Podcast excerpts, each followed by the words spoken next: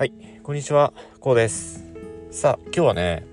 最近話題の FIRE というね、言葉。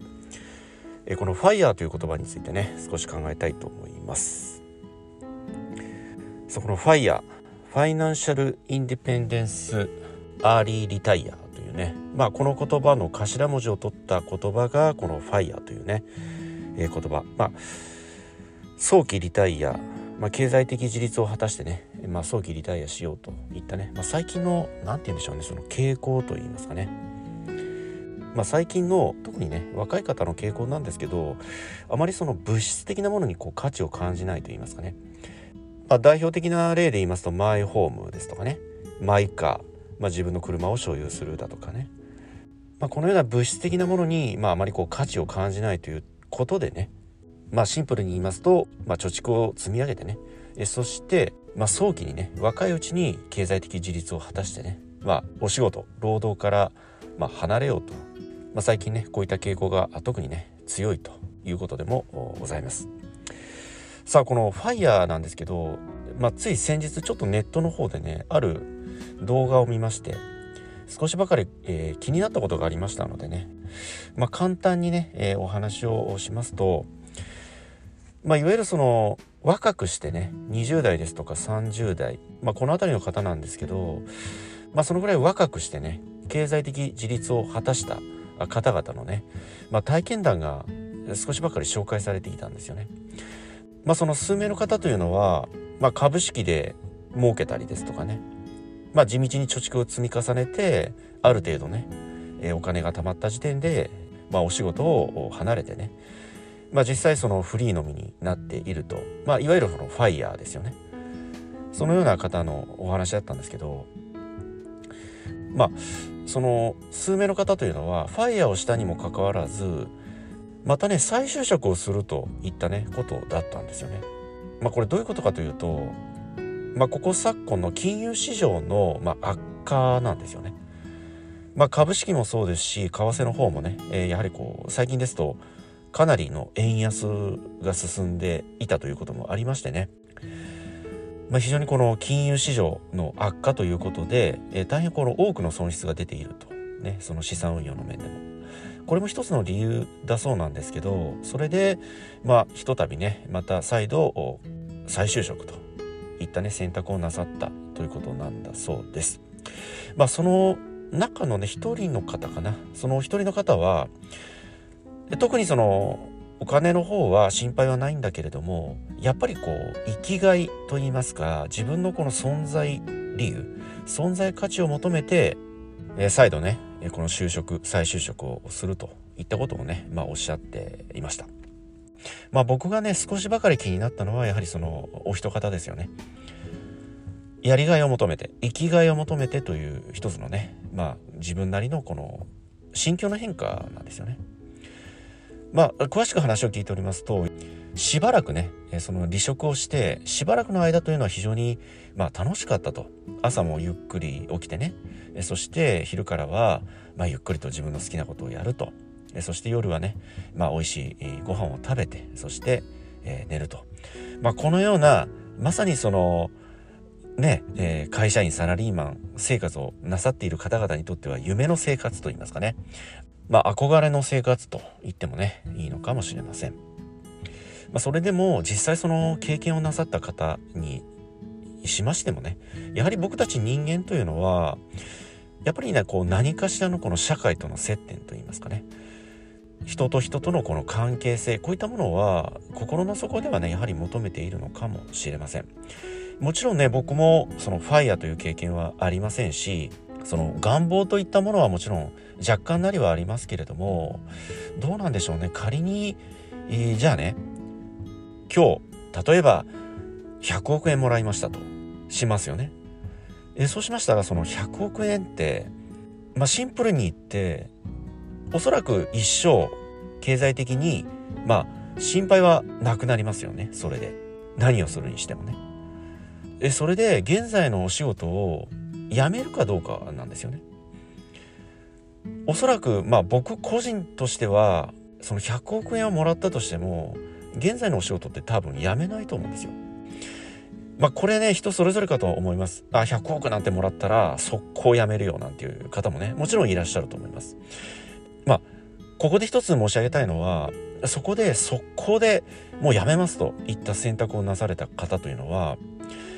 まあ、少しばかりご自身がね現在お付きの職業お仕事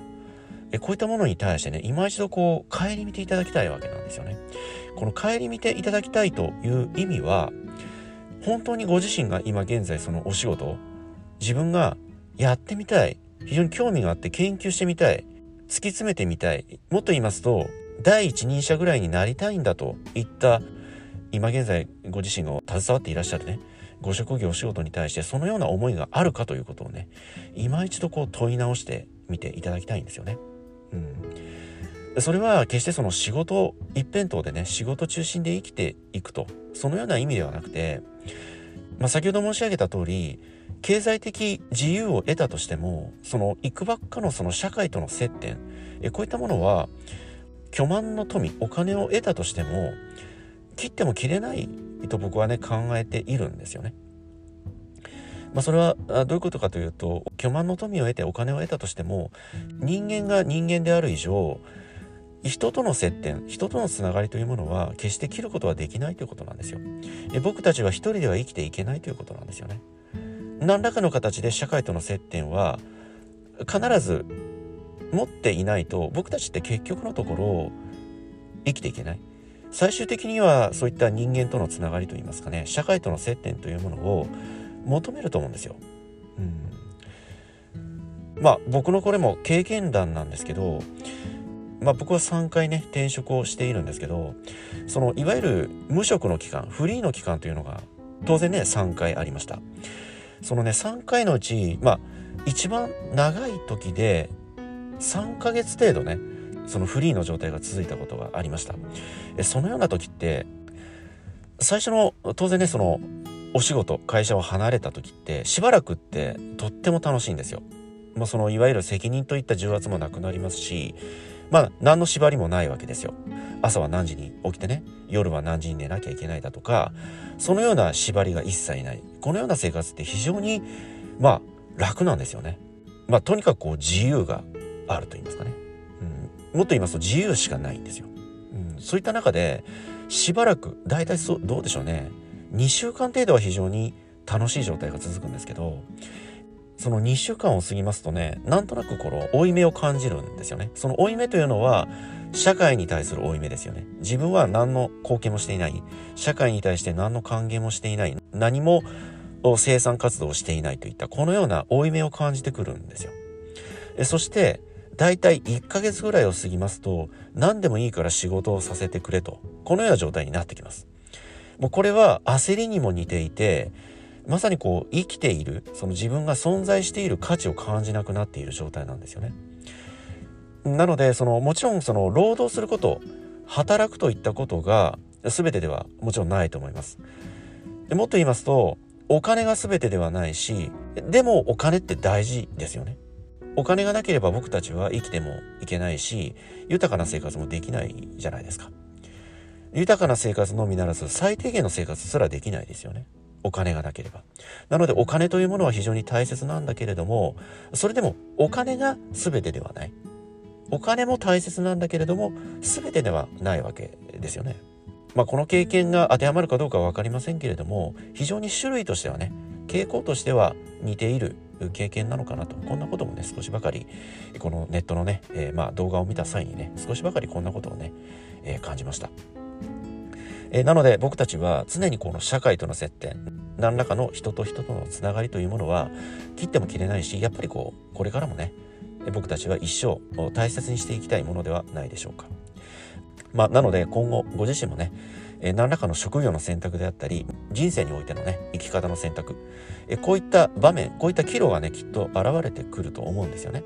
まあ、そういった時に是非、えこのようなね人と人とのつながり人間が人間たるゆえんの人と人とのつながり非常に大切にしていただきたいしもちろんそのお金というこの価値ねお金というものは僕たちが生きていく人間らしく生きていく上でも非常に大切なツールであるということこれも非常に大切なことでもあるしそれでもお金が全てではないんだとお金に100%傾倒し依存し生きていくことって非常に困難を極めるわけなんですよね。それは僕たちが感情を持つ人間であるからということでもあります。なのでまあ総じて言いますとね最近流行りの FIRE という言葉ですけど経済的自立を果たしたとしても人と人とのつながりというものはねやはり切っても切れないし一生をかけてね大切にしていきたい。そして何らかのね社会との接点を常に持っておくと。こういったこともね僕たちが人間らしく生きていく上でもね非常に大切なことではないでしょうか。はい。今日はねこの辺りで終わりにしたいと思います。今回の内容がね何らかの気づきやヒントになればね大変幸いに思います。ではまた次回お会いいたしましょう。ありがとうございました。